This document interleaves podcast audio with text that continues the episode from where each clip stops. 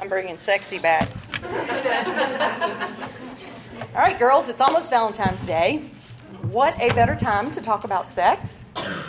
What a better audience to talk about sex to? I am actually tired of talk shows and books and interviews talking about dating and sex and teens and sex. We should be the ones talking about sex. Hot, steamy, married sex. Just the way God designed it.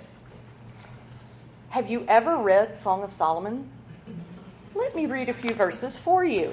It is not just about Jesus in the church, it's about a lover and his beloved. Uh, chapter 2, verse 3 His fruit is sweet to my taste. 7, 7, and 8 Your stature is like that of the palm, and your breasts like clusters of fruit. I said, I will climb the palm tree, I will take hold of its fruit. Pretty steamy. My favorite one is one that Will has quoted to me many times throughout the year, throughout the years, 31 years together. Uh, chapter 7, verse 2. Your waist is a mound of wheat.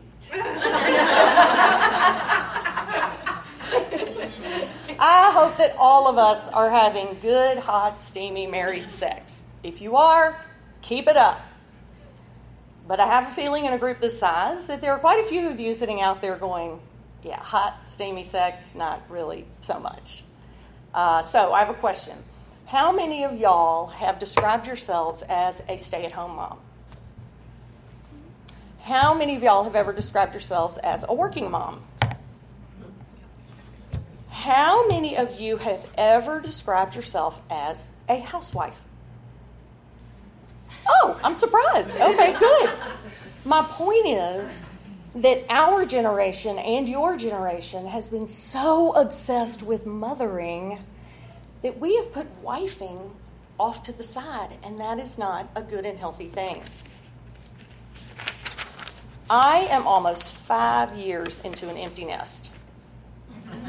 My girls are 28 and almost 23. I remember one day years ago when it struck, suddenly struck me that the child rearing years were a relatively short portion of our married life together. I made a little timeline. I don't know why it, it, I mean, this is basic math. I've just never thought of it before.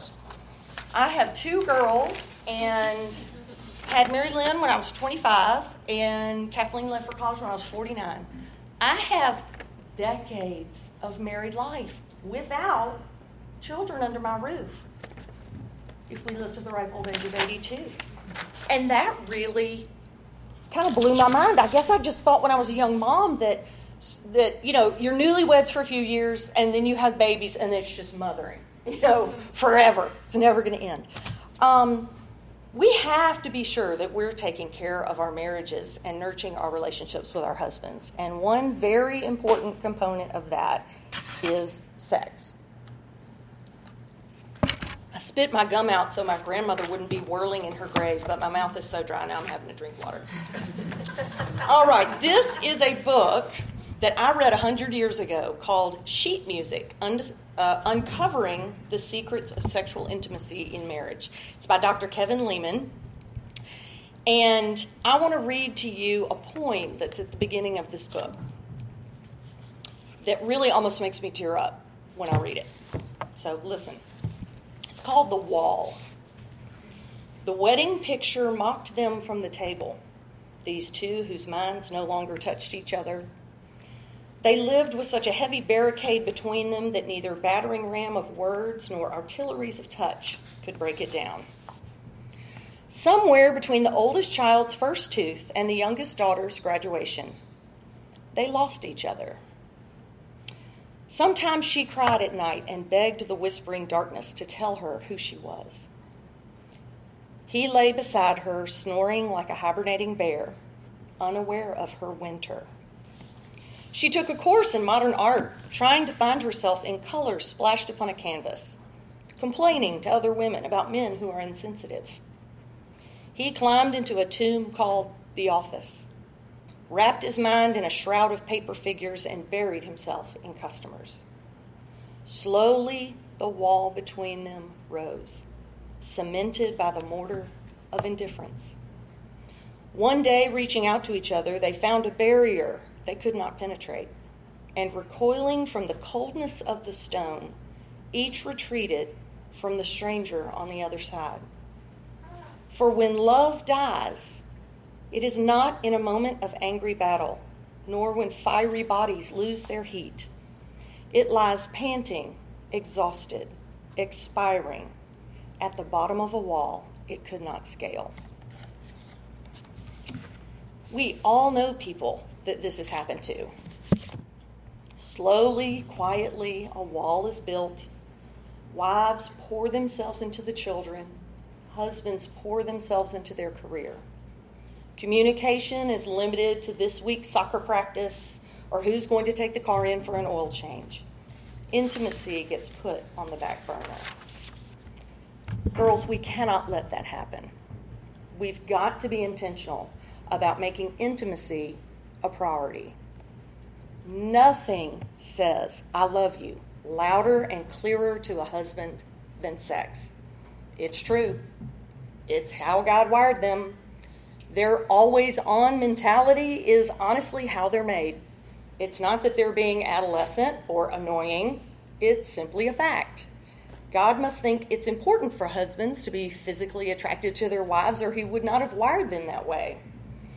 I think some of us may need to adjust our attitudes when it comes to our sex lives.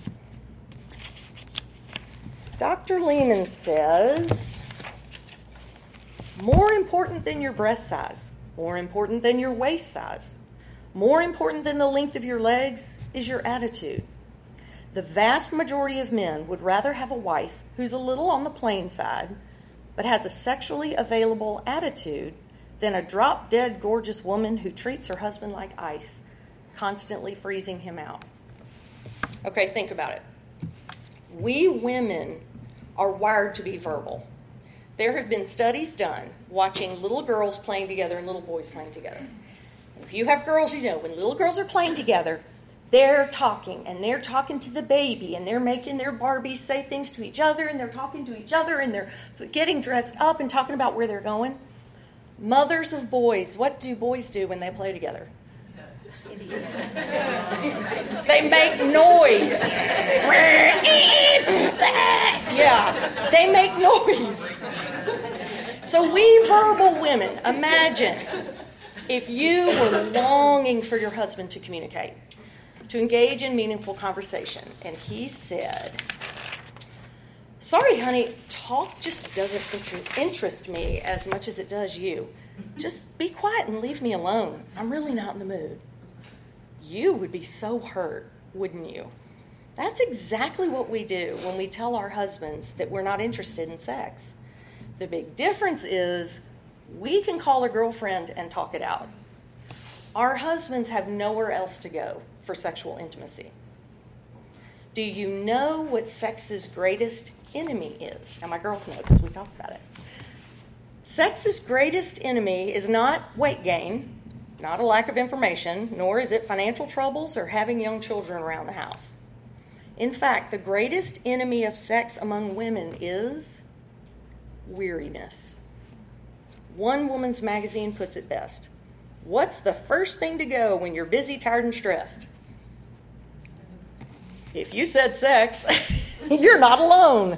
An estimated 24 million American women say they don't have time, are too exhausted, or just aren't in the mood for sex. And more than a third of Redbook readers say that being too tired is their number one excuse for not having sex. So we put it off for later, but later can easily become never.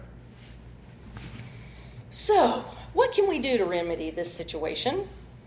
Dr. Leman says if you want a great sex life, you have got to protect your schedule.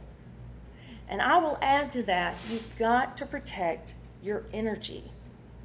If you are continually too tired for sex, then you're too busy.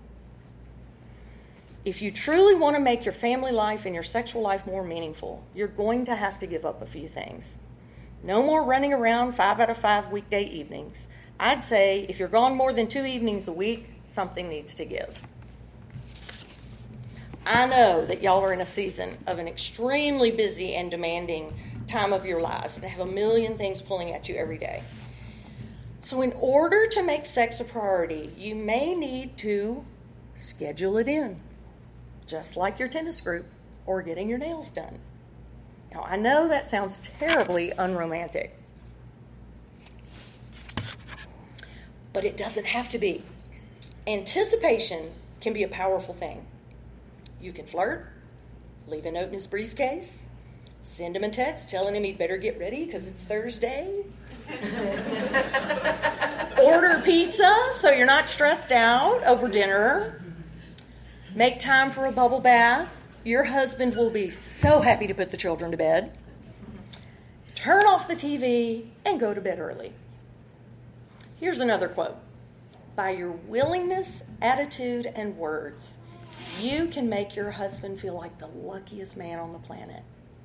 That is a powerful thing that we wives have. That's a lot of power with our words, and the converse is true as well. So, while we're being practical, I have a couple of suggestions. Put a lock on your bedroom door and use it. Get children and pets out of your bed. Don't set the children's bedtime for when they're ready to go to bed. Set it according to when you want them to go to bed. And if they're not tired, give them a flashlight and a book. Say goodnight. I encourage you to think about other things that will help put you in the mood lingerie, a back rub, candles, cologne, the bubble bath we talked about earlier, something to help you relax and start to think about your husband and not just your list of things to do for the day. Who says you need to go out on a date night? Send your kids to grandma's or over to the neighbors and do it then. Be creative. And finally, if you and your husband are in a bad place, if you're emotionally hurting, if you're dealing with trust issues, if porn has become an issue in your marriage, go to a counselor. Y'all, we have amazing resources right here in Memphis, Tennessee. We have resources right here at this church. Anybody who has known me more than five minutes knows I am so, such a fan of counseling. It is a wonderful gift and a tool that uh, God has provided for us with Christian counselors, like I said, right here in Memphis. Layla Todd, Jonathan's Todd's wife, I've been to her. She's amazing. She is it's the best use of your time that you will ever have. In one hour, she will connect dots that would take you 10 years to connect. Think about it. It's 100% worth it, and it's an investment in your marriage. Think of this if you were diagnosed with cancer today, you would drop everything and do whatever it takes to find a cure. Doesn't matter how much it costs, doesn't matter how inconvenient it is, doesn't matter if I have to just pitch my calendar for the next couple of weeks. That would be your priority. Y'all, some of our marriages have cancer. And one of the symptoms of an unhealthy and potentially dying marriage is there's nothing going on in the bedroom. Doing what it takes to find out why and bring healing and intimacy back into your marriage is such a gift that you can not only give to you and your husband, but to your children as well. So, in closing, I want to say hang in there. 40 something sex really can be hotter than 20 something sex. And empty nest sex is way better than nest full of preschoolers sex. and retired sex, I can't wait to find out.